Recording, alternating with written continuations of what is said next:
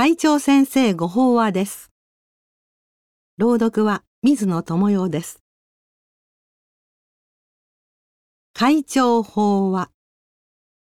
和らぎをもたらす言葉。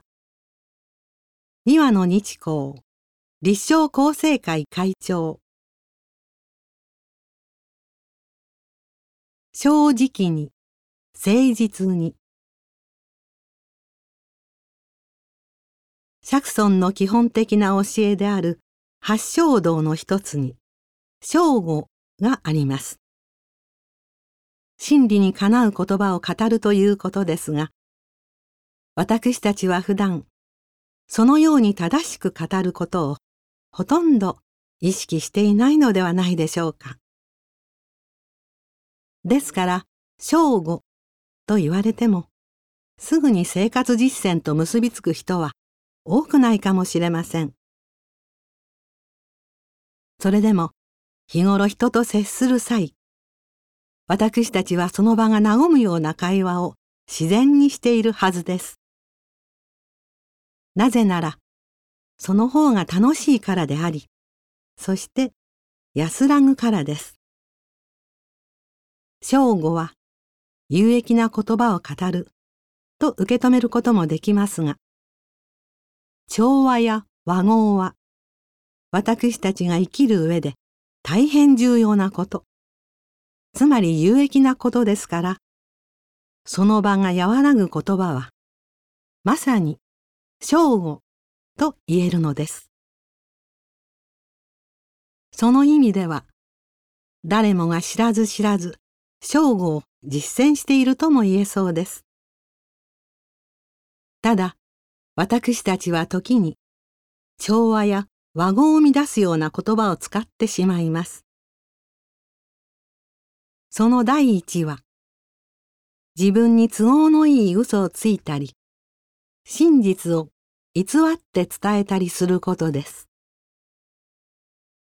釈尊は、在家の弟子に向けた説諭の中で、他人に向かって偽りを言ってはならないと明言されています。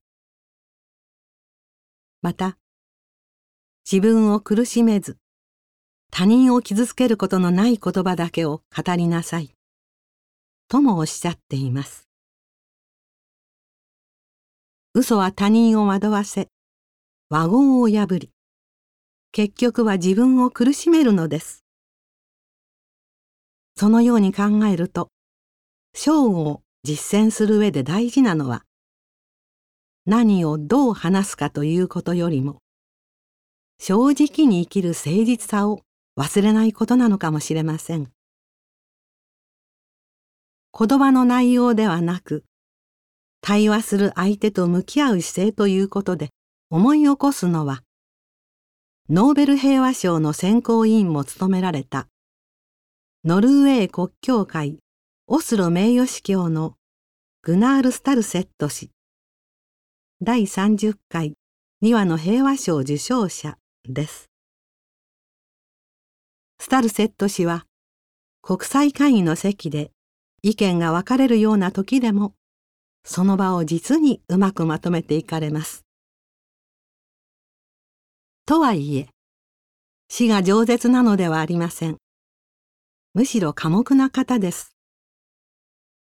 さまざまな声にじっくりと耳を傾け、求められれば穏やかに見解を述べつつ、最後に、ではこのようにしてはどうでしょうか、と皆さんに諮るのです。立場の違う人が集まる席では、議論が紛糾することもあります。そこに調和をもたらすのは、人の意見をよく聞いて思いを汲み取る姿勢と自我を抑えた公平な態度から発せられる言葉だということでしょう。死の示すこの姿勢には正午の意味合いの確信が示されていると思うのです。悲しみを抱いて日本語で漢字の愛は悲しいと言います。愛する、慈しむということは悲しむということであります。母親が我が子を愛おしむ心と言えばわかりやすいかもしれません。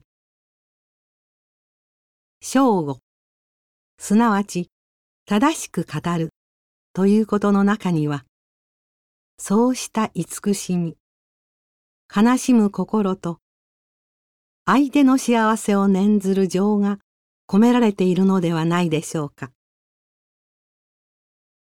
愛語は愛心より起こる。愛心は自身を修理とせりとは道元禅師の言葉ですが、スタルセット氏の言葉には、宗教者に共通する慈愛の念が込められており、だからこそ誰にも受け入れられるのだと思います。そういえば、良寛さんが宝刀三昧の老いを改心させたのは、節湯の言葉でも叱責でもなく、老いをもって流した一筋の涙でした。慈愛に満ちた沈黙によって伝わる。正語もあるということです。私たちの幸せを誰よりも念じてくださる。両親やご先祖の愛心を、間もなく開花を迎える。清らかな蓮華をめでながら、この裏盆への時期に改めてかみしめてみるのもいいのではないでしょうか。以上で、厚生、平成30年7月号、会長先生ご法話の朗読を終了させていただきます。